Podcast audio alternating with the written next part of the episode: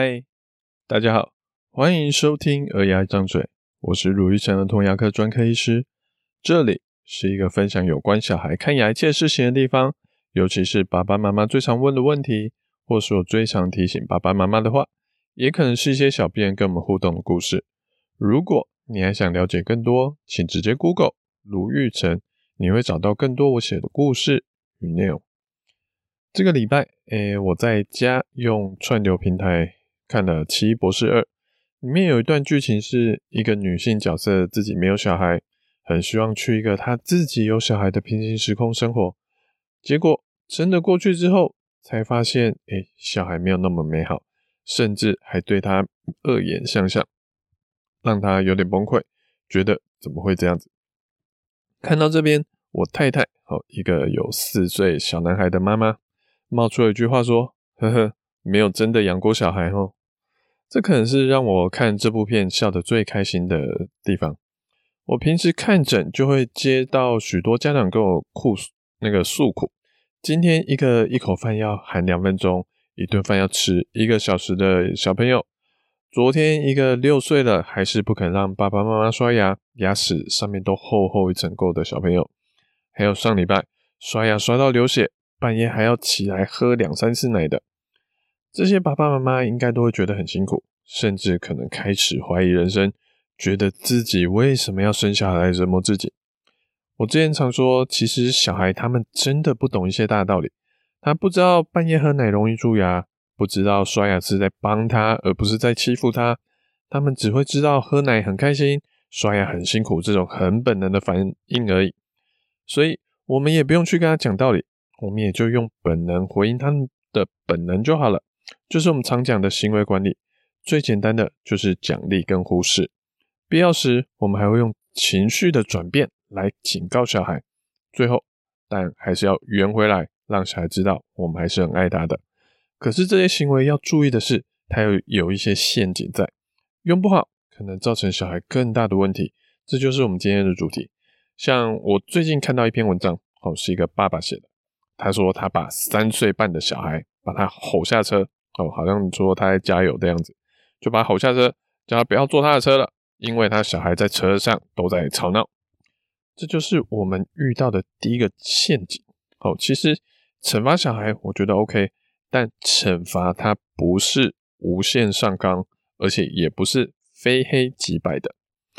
有时候我们以为我们在教小孩规矩，但把行为无限上纲，大吼大叫，甚至体罚都拿出来。说我们这是在教小孩，嗯，这样子对吗？其实教小孩最简单的方法就是我们刚刚提到，好，就是连动物都能做到的行为管理，就是做好事就得到奖励，做坏事就得到惩罚。而这边要注意的是，我们要把那个惩罚设定的多严重。有些爸爸妈妈就在想说，诶，什么惩罚最有效？就是我扁你一顿最有效啊。哦，的确。可能会有立刻的效果出来，但目前的许多研究也显示，体罚也是最容易造成小孩阴影、造成后续行为或心理问题的行为之一。像这个爸爸，以他自己的话来说，他是大吼，吼到附近的人都听得到的程度了。这个我就觉得有点太超过了。虽然跟他说这样子不恰当，那他可能还会回应说：“不然你是要爱的教育，都放任他，不管他，哦，这样子不会更糟糕吗？”这样子的问题在于说，好像我们就只能全有全无，要么就是大吼小孩，要么就是完全放生小孩，他没有一个中间的一个平衡值的感觉。其实这种大吼的行为，有的儿童牙医会做，哦，甚至我自己以前也都会做，但现在已经不做了。我们在行为管理里面有个词叫做 voice control，就是用声音来控制、来吸引小孩的注意力。让小孩从本来的情绪或行为中抽离，重新听医师在说什么。好，这是一个很标准的行为管理的做法。以前我以为是要用音量去震着小孩，所以也真的怒吼过。好，真的就像爸爸说的，可能站在门口，好，就听得到我最深处的怒吼声了。可能也真的会有效，但小孩要注意的是，他在这些行为下可能会有更多的恐惧的情绪。那不是我们做这些行为的目的。可是因为有效，所以有些爸爸妈妈跟牙医就会这样子用。我们是要吸引小孩注意力，而不是要让他害怕。所以其实更好的做法是，我们只要转换音调，转换声线，让小孩感觉到你现在是很严肃、很认真的在跟他说话，没有在跟他开玩笑。其实这样就够了。像我们平时在看小孩的时候，都会习惯用一个开朗的声音来跟小孩说话，像是 “Hello”，来脱掉鞋子、口罩喽，来，请你坐上来吧。可是如果他真的出现一些比较紧张的行为，我就会跟他说：“眼睛看我，看我。”好，这种感觉就好像你本来在听流行音乐，结果音乐突然中断了，变成像倒车雷达那种哔哔哔的声音。好，其实倒车雷达它不用很大声，可是你只要声音的感觉跟原本不一样，那小朋友其实很快就会注意到哦，有什么是不对咯。我需要让小孩认知道我们认真，但不需要让小孩怕我们，让他做错事的时候，诶，因为害怕又被挨骂而不敢跟我们说。所以回到那个爸爸，他说他后来也没有真的让小孩下车，他就只是要吓吓他。有趣的是。他说他也要让小孩觉得说会做到做到，可是其实他并没有。这边就是我认为的第二个陷阱，好，就是没有说到做到，也没有让小孩面对后果。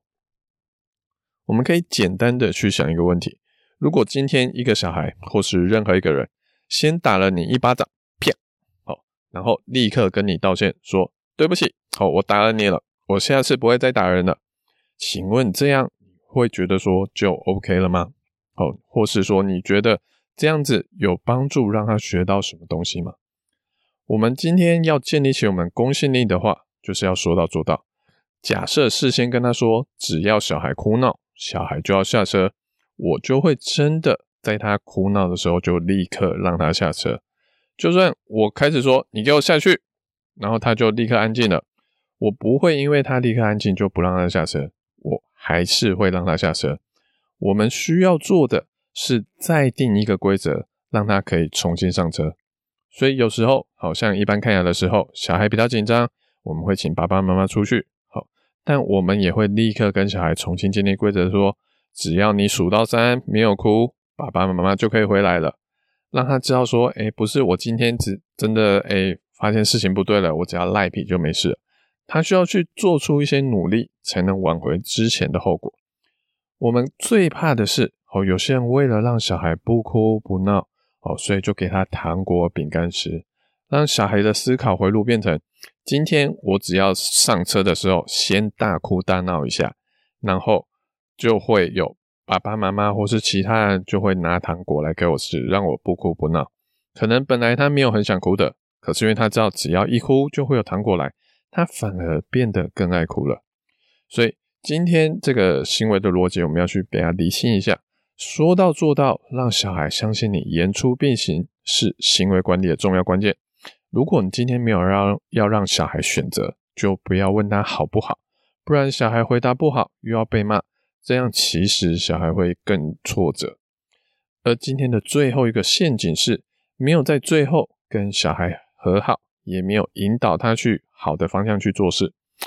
我们这些行为管理的目的啊，不是在展示我们多有能力、多能操控小孩、多能让小朋友听话。我们希望的是让小孩能更好的适应这个社会。这也是为什么我不建议用大吼的方式去面对小孩。除了小孩容易紧张、恐惧之外，其实在这样大声之下，大人本身也容易有情绪化的行为。而做事就容易出了问题，乱了套。我们最讨厌那种只会批评又提不出解决方法的人。问他中午要吃什么，他说随便。那我们说，那吃面好不好啊？他嫌热。吃饭好不好啊？他觉得会胖。吃汉堡如何啊？他觉得不健康。生气的跟他说，不然你自己决定。他又说他不要。哦，那真的这种情形会非常的让人生气。我之前说过，好，其实单纯的禁止一个行为是很没有效率的。你去跟他说不行这个，不行那个，更好的方法是跟他说可以做什么，好，小孩才会去做出我们想要的行为，而不是只会去做不不想要的行为。所以我们在帮小孩看牙齿，我看到小孩手上来要抓我们的工具的时候，我不会说你不要抓我，手不要过来，我会跟他说手放肚子。当他真的有听到这个指令，而且乖乖做好的时候，手在肚子上，那自然就不会来抓我们的工具了。所以在禁止一个行为之后，我们最好是要跟他说怎么样做会更好。而且当他真的做出我们想要的行为时，记得要立刻的鼓励他，让他知道我们不是讨厌他，我们不是在跟他生气，我们只是对他的行为不满意。那只要他做出好的行为，有改正的，我们还是会鼓励他的，我们还是很爱他的。这种时候，我们的语调又会从刚刚的一个严肃、比较低沉的声音，再次转换成轻松愉快的声音。哦，这种声调的落差，小孩就能清楚的了解说，哦，什么是好的行为，什么是不好的行为。没有人喜欢跟一个凶巴巴的人相处，让小孩知道规则，而且知道就算做错事，只要愿意改，我们还是会好好的对待他，而且还是爱着他的，他就不容易走偏。好，最后我们就用前几天那个小病人来当做今天的例子吧。好，一个五岁的小朋友牙齿撞到在摇晃。哦，只是来检查看看有没有什么状况。因为小孩的很紧张，所以手一直上来抓，一直抓鼻子啊、眼睛啊，哦，就没有制止。因为这种行为其实会有被我们工具刺到的行为，哦，这其实是一个很不好、很危险的一个动作。所以这就是我们要守住的底线，不能让小孩随时随地手就伸上来。我说了两次，他手还是一直上来，我的语气就开始转严肃，跟他说：“请你。”手不要突然伸上来，要伸上来的时候先跟我说，手放肚子放好。结果呢，小孩就立刻变乖了吗？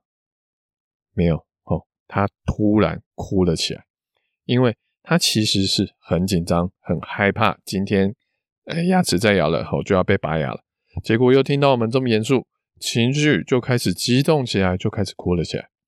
我们不建议他哭，我们会宁愿他哭出来，把他的情绪发泄一下。可是，就算这样子，我也不要他手突然上来被工具刺到。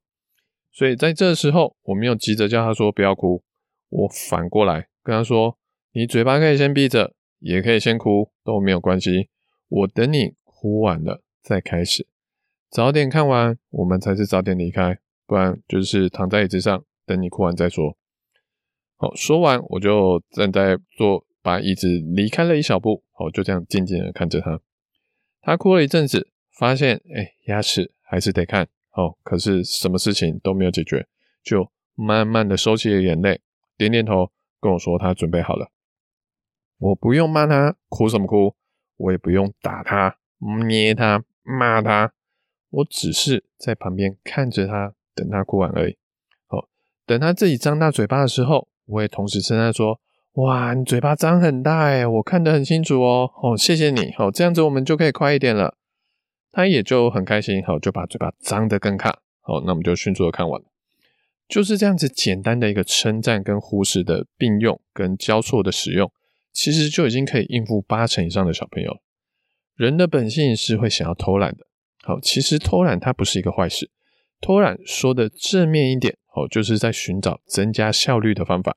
如果今天我们要花五个步骤才能完成一件事情，结果我们发现省略其中的步骤，结果一样，那当然是少做一件事会更好啊。我们在做的，哦，就是在找寻花最小的力气就可以去达成类似，哦，甚至一样的结果。今天你大吼小朋友可能有效，但如果只是要稍微转换一点声调，也能有同样效果的话。那何必去做一个这么累，而且可能还会有负面效果的事情呢？所以最后，我们今天来复习教养小孩的三个陷阱。第一个陷阱，哦，是把惩罚无限上纲，以为只有零分跟一百分的差别，让小孩只是害怕，而不是学到规矩。第二个陷阱是说到没有做到，让小孩做错事了，不用负责，不用面对后果。第三个陷阱是没有跟小孩和好。也没有引导小孩怎么好好的做事，结果他只知道被骂，但不知道怎么改，甚至以为爸爸妈妈不爱他了。哦，希望大家都能心平气和的面对小孩，好好一起处理小孩的问题。感谢大家的聆听，好，我是如医生儿童牙医。如果你喜欢我们这集的内容，请在 Apple Podcast 上给我们一点评论。有什么想听的主题跟意见想法，可以点进资讯栏有留言链接让我们知道。我们下次见，拜拜。